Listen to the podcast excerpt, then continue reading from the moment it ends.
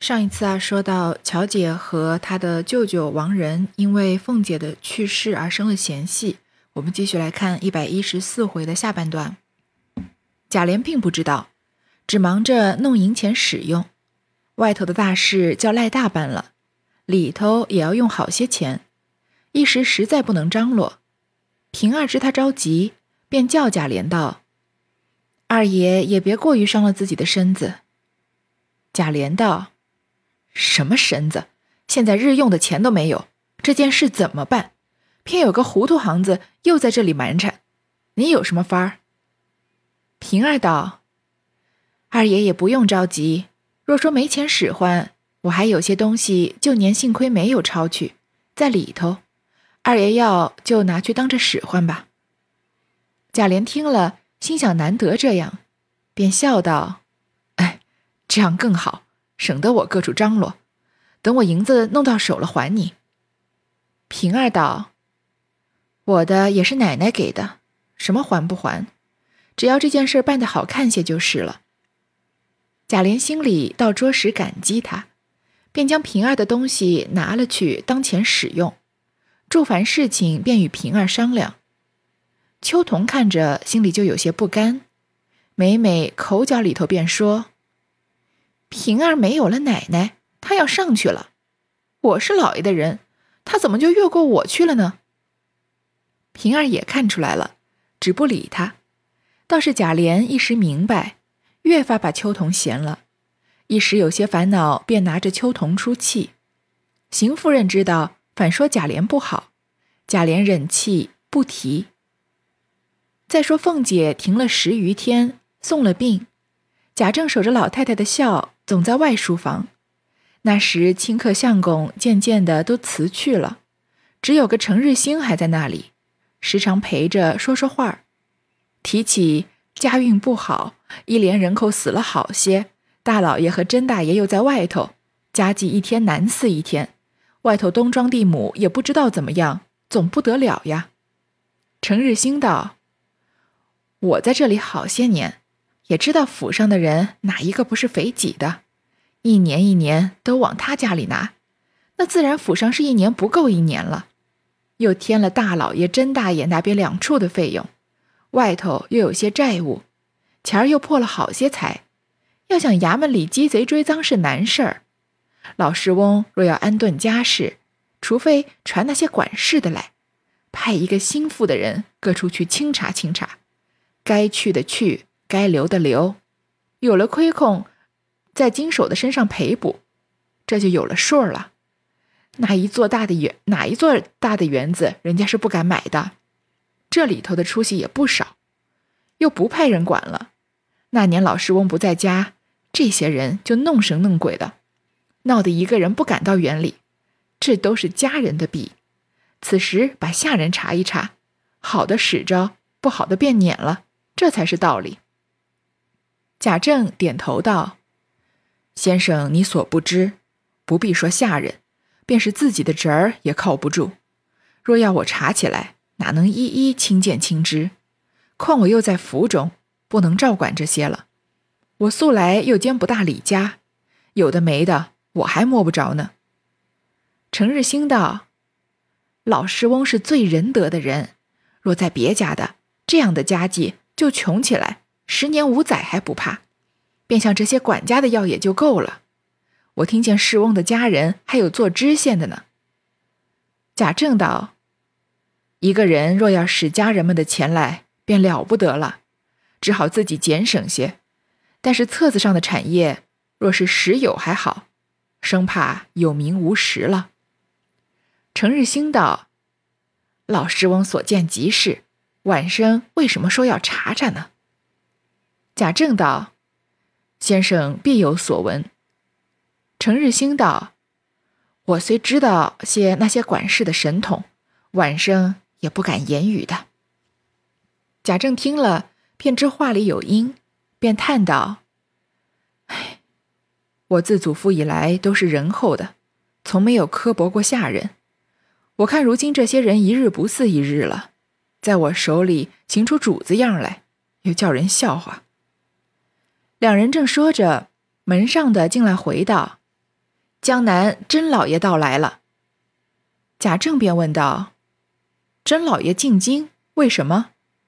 那人道：“奴才也打听了，说是蒙圣恩起复了。”贾政道：“不用说了，快请吧。”那人出去请了进来。那甄老爷既是甄宝玉之父，名叫甄应嘉，表字有忠，也是金陵人士，功勋之后，原与贾府有亲，素来走动的。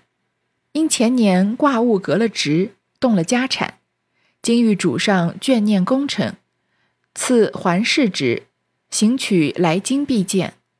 知道贾母新丧，特备祭礼，择日到祭灵的地方拜奠，所以先来拜望。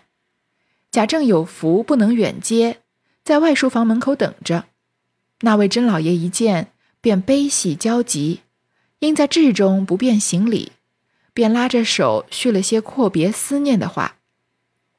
然而，然后分宾主坐下，献了茶，彼此又将别后事情的话说了。贾政问道：“老亲翁几时必见的？”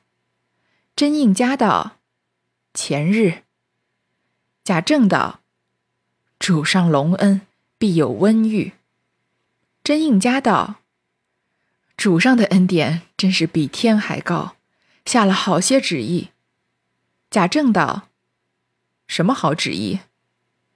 甄应嘉道：“近来月寇猖獗，海疆一带小民不安，派了安国公征剿贼寇。主上因我熟悉土疆，命我前往安抚，但是即日就要起身。昨日知老太太仙逝，仅备半香至灵前拜祭，烧尽微尘。”贾政急忙叩首拜谢，便说：“老亲翁既此一行，必是上位圣心，下安梨树，臣哉莫大之功，正在此行。但帝不克轻睹奇才，只好摇铃捷报。现在镇海统治是帝社亲，会食物往清照。”甄应嘉道：“老亲翁与统治是什么亲戚？”贾政道。帝那年在江西粮道任时，将小女许配于统治少君，结离已经三载，因海口岸内未清，既以海寇拒奸，所以音信不通。帝深念小女，似老亲翁安抚世俊后，拜恳便钟请为一事。帝既修数行，凡遵纪带去，便感激不尽了。甄应嘉道：“儿女之情，人所不免。”我正在有奉托老亲翁的事，日蒙圣恩召取来京，因小儿年幼，家下乏人，将荐卷全带来京。我因亲献迅速，昼夜先行，荐卷在后缓行。到京尚需十日，帝奉出京，不敢久留。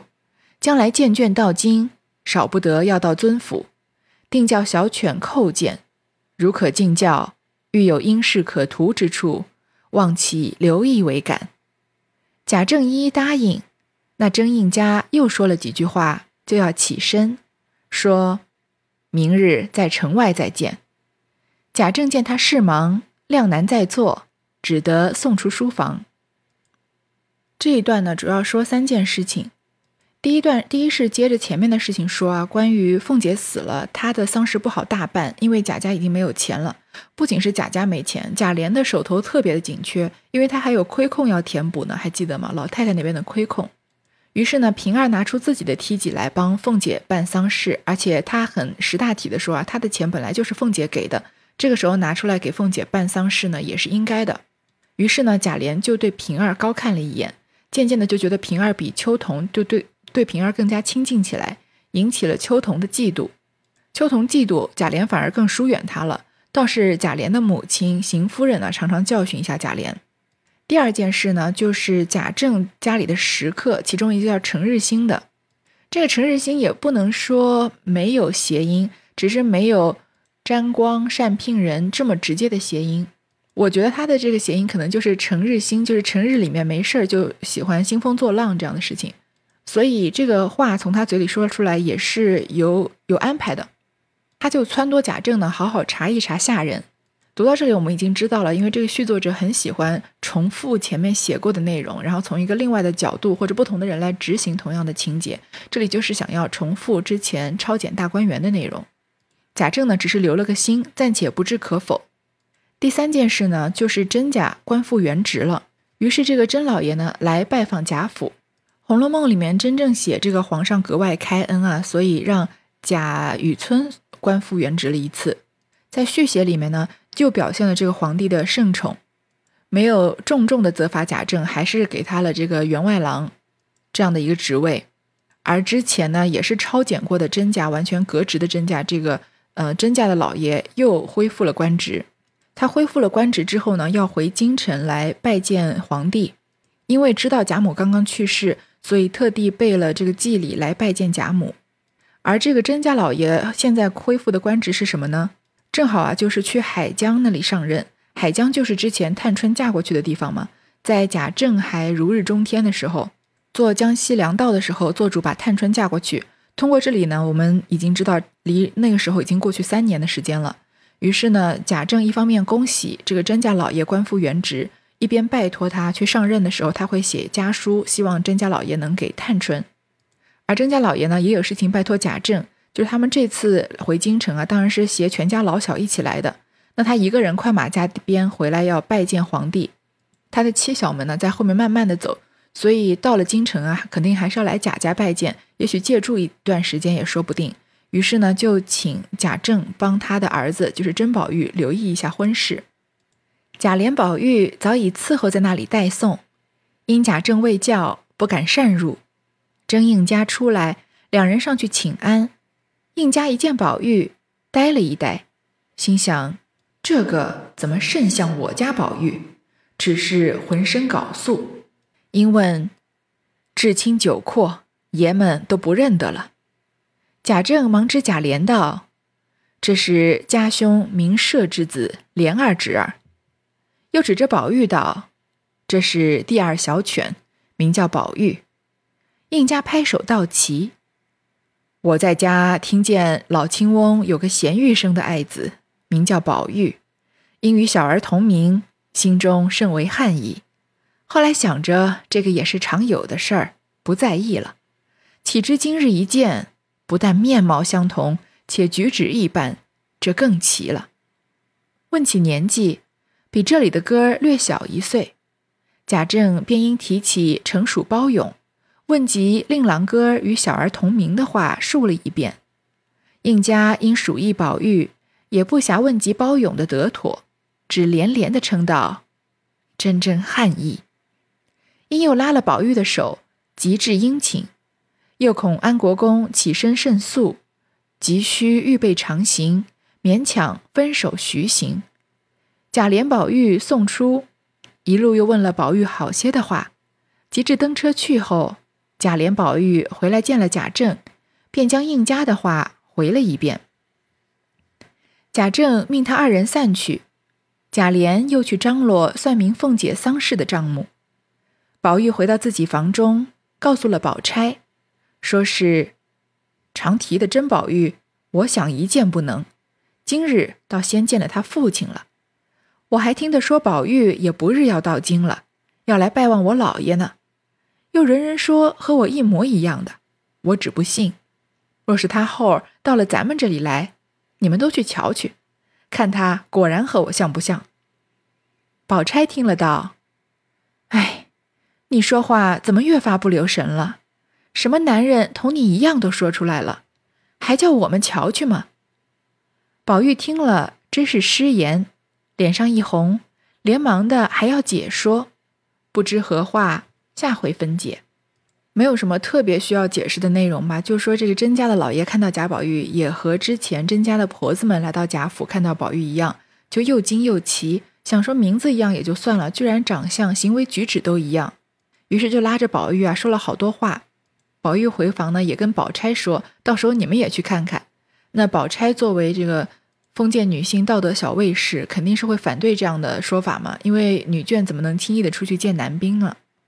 那我们继续说第一百一十五回：或偏思惜春始素质，正同类，宝玉失相知。话说，宝玉为自己失言被宝钗问住，想要掩饰过去。只见秋文进来说：“外头老爷叫二爷呢。”宝玉巴不得一声，便走了，去到贾政那里。贾政道：“我叫你来不为别的，现在你穿着孝，不便到学里去，你在家里必要将你念过的文章温习温习。我这几天倒也闲着，隔两三日要做几篇文章，我瞧瞧，看你这些时尽意了没有。”宝玉只得答应着。贾政又道。你还兄弟兰侄儿，我也叫他们温习去了。倘若你做的文章不好，反倒不及他们，那可就不成事儿了。宝玉不敢言语，答应了个是，站着不动。贾政道：“去吧。”宝玉退了出来，正撞见赖大主人拿着些册子进来。宝玉一溜烟回到自己房中，宝钗问了，知道叫他做文章，倒也喜欢。唯有宝玉不愿意，也不敢怠慢，正要坐下静静心，竟有两个姑子进来。宝玉看是地藏庵的，来和宝钗说：“请二奶奶安。”宝钗代理不理的说：“你们好。”应叫人来，倒茶给师傅们喝。宝玉原要和那姑子说话，见宝钗似乎厌恶这些，也不好兜打。那姑子知道宝钗是个冷人，也不久坐，辞了要去。宝钗道：“再坐坐去吧。”那姑子道：“我们应在铁槛寺做了功德，好些时没来请太太奶奶们的安，今日来了，见过了奶奶太太们，还要看四姑娘呢。”宝钗点头，由她去了。那姑子便到惜春那里，见了彩萍，说。姑娘在哪里呢？彩萍道：“不用提了，姑娘这几天饭都没吃，只是歪着。”那姑子道：“为什么？”彩萍道：“说也话长，你见了姑娘，只怕她便和你说了。”谢春早已听见，急忙坐起来说：“你们两个人好啊，见我们家世差了，便不来了。”那姑子道：“阿弥陀佛，有也是施主，没也是施主。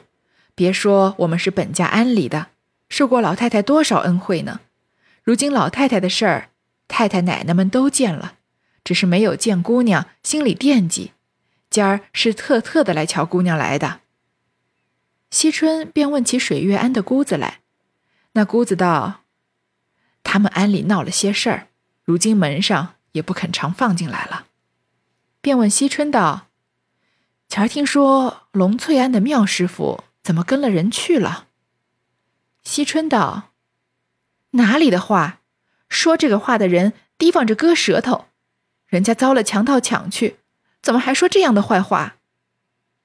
那姑子道：“妙师傅的为人怪癖，只怕是假惺惺吧，在姑娘面前，我们也不好说的。”哪里像我们这些粗行人，只知道撒经念佛，给人家忏悔，也为着自己修个善果。惜春道：“怎么样就是善果呢？”那姑子道：“除了咱们家这样善德人家不怕，若是别人家，那些诰命夫人小姐也保不住一辈子的荣华，到了苦难来了，可就救不得了。只有个观世音菩萨大慈大悲。”遇见人家有苦难的，就慈心发动，设法救济。为什么如今都说大慈大悲、救苦救难的观世音菩萨呢？我们修了行的人，虽说比夫人小姐们苦多着呢，只是没有显难的了。虽不能成佛做祖，修修来世或者转个男身，自己也就好了。不像如今托生了个女人胎子，什么委屈烦难都说不出来。姑娘，你还不知道呢。要是人家姑娘们出了门子，这一辈子跟着人是更没法的。若说修行，也只要修得真。那妙师傅自为才情比我们强，他就嫌我们这些人俗，岂知俗的才能得善缘呢？他如今到底是遭了大劫了。惜春被那姑子一番话说得合在机上，也顾不得丫头们在这里，便将尤氏待他怎样前儿看家的事说了一遍，并将头发指给他瞧道：“你打量我是什么没主意、练火坑的人吗？早有这样的心，只是想不出道来。”那姑子听了，假作惊慌道：“姑娘再别说这个话，甄大奶奶听见还要骂杀我们。”撵出安去呢？姑娘这样人品，这样人家，将来配个好姑爷，享一辈子的荣华富贵。惜春不等说完，便红了脸说：“甄大奶奶撵的你，我就撵不得吗？”那姑子知是真心，便索性激他一激，说道：“姑娘别怪我们说错了话，太太奶奶们哪里就依的姑娘的性子呢？那时闹出没意思来，倒不好。”我们倒是为姑娘的话。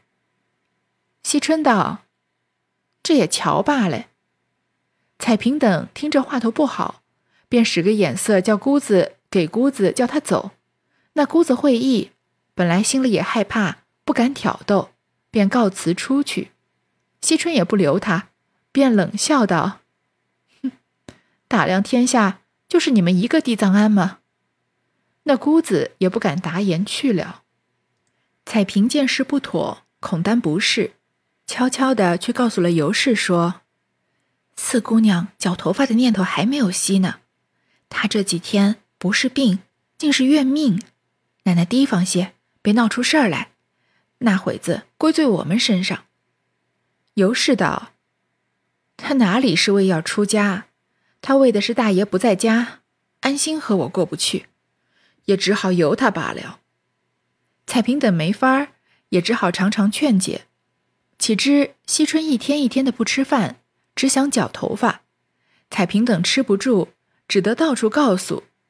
邢王二夫人等也都劝了好几次，怎奈惜春执迷不解。邢王二夫人正要告诉贾政，只听外头传进来说：“甄家的太太带了他们家的宝玉来了。”众人急忙接出。便在王夫人处坐下，众人行礼，续些寒温，不必细数。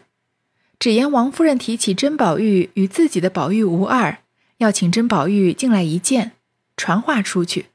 回来说道：“甄少爷在外书房同老爷说话，说他投了机了，打发人来请我们二爷三爷，还叫兰哥在外头吃饭，吃了饭进来。说毕，里头也摆便饭，不提。”这上半段啊，主要是想讲说惜春是怎么样的想出家。之前常来贾府拜见、赚一些香火钱的这些姑子，是地藏庵的婆子嘛。首先来拜见宝钗，那宝钗呢，素来对这些出家人就不是太亲善，坐了一会儿呢，就自讨没趣的走了，然后就来找惜春。其实呢，也不谈什么佛、送什么道的，更像是一群这个街坊里的这个邻居在打听八卦，就问妙玉的事情。说外面传的风言风语啊，说妙玉跟人走了。那惜春是最知道妙玉是被人劫走的，因为抢匪来的时候，他们俩那天是在一起的。所以惜春呢就极力的要破除这个谣言。但是这些婆子们呢，更好像更喜欢讨论这个谣言本身，不太在乎事情的真相。就说妙玉这个人啊，仗着他有点文采，比我们厉害，就好像多清高似的。谁知道像我们这样的俗人啊，才能更接近缘法呢？这话说到惜春的心上。因为他一直在犹豫不决，不知道该不该出家。他虽然心里面已经下了决心，可能一时间又觉得放弃不了这个身边的荣华富贵，或者觉得自己跟可能佛祖没有那么的接近。被这些姑子一劝说啊，更加觉得出家是可以达成的一件事情。而且这些姑子还说啊，像我们修行虽然不能修成佛祖啊，就愿来世能修个来生变成个男子，那也算好了，因为这辈子做女人太苦了。这些姑子说出这样的话也不奇怪，即使是曹雪芹也有可能写出这样的话，因为是那些不懂的人，甚至有点偏反面角色的这些姑子口中说出来的。但是同时也能体会得出，在那个年代男女地位差别有多么大。女子一生要积德行善，甚甚至是要把一生都奉献给佛祖，才能求来世生修成个男儿身。所以很自然就是说，女性是女性地位是比男性低的。他们是需要经过更多的付出才能变成一个男人，但是其实从曹雪芹的看法来看，可能女子本身就是比男子高贵的吧。他们是像污泥一般，女孩子是像水一般。这些姑子呢，跟这个惜春劝说啊，劝得越来越起劲。因为一方面呢，这个惜春出家啊，这些地藏庵的婆子，贾府这样的大户人家的一个孙女辈的人，在他们的庵里修行，那这个庵从此这个油水就不愁了嘛。即使贾府经历过抄家，那百足之虫死而不僵，还是能捞到很多油水的。但是惜春的贴身侍女彩萍看出了些端倪，就把这些姑子喊赶走了。只是经过和这些姑子的一番对话，惜春就更加的坚定了她想要出家的念头。彩萍报告给尤氏，尤氏就认为呢，惜春是为了要躲开他。其实，在前八十回，尤氏和惜春是没有什么直接的冲突的，这个冲突是后八十后四十回里面强行加上的。一般尤氏这种两耳不闻窗外事，别人当着他的面骂他，他都假装没听见的人，应该是不太会得罪人。总之呢，尤氏也只能把这件事情报给邢王二夫人，他们正准备找贾政商量，但是呢，甄家的女眷。赶过赶过来拜访贾家了，所以贾政正忙着。大家早就听说这个甄宝玉和贾宝玉名字一样，长相一样，性格也一样，所以都想见一见。但是呢，外面宣进话来说啊，贾政正和这个甄宝玉聊得很投机，已经宣了晚饭，所以女眷呢暂时还不得见他们。接下来呢，就是真假宝玉的相见了。其实，在上一回写到真假宝玉相见的时候呢，是在贾宝玉的梦里，所以这个真假呢是一个好像。真实又好像虚幻的一个人家，尤其是这个甄宝玉，到最后在这个贾宝玉的梦中，两个人都分不清谁是谁。所以大多数人，嗯，可能包括我在内的很多人都觉得，其实这个甄宝玉这个形象最好不要把它具体化为好，不要让真假宝玉真正的相见，因为就把它当做是一个像影子，又像嗯，可能在梦里像是贾宝玉的自我或者超我这样的形象来形呃出现比较好。但是这个续作者呢，很喜欢把天上的东西砰的一下给他摔到地上来，比如说林黛玉要开始劝贾宝玉读书，比如说贾宝玉开始拿林黛玉和薛宝钗做比较，甚至是觉得把情意渐渐转移在薛宝钗身上，比如说把这个本该在梦里出现的甄宝玉啊，把他带到贾府来了。那真假宝玉见面的事情呢，我们就到下次再说。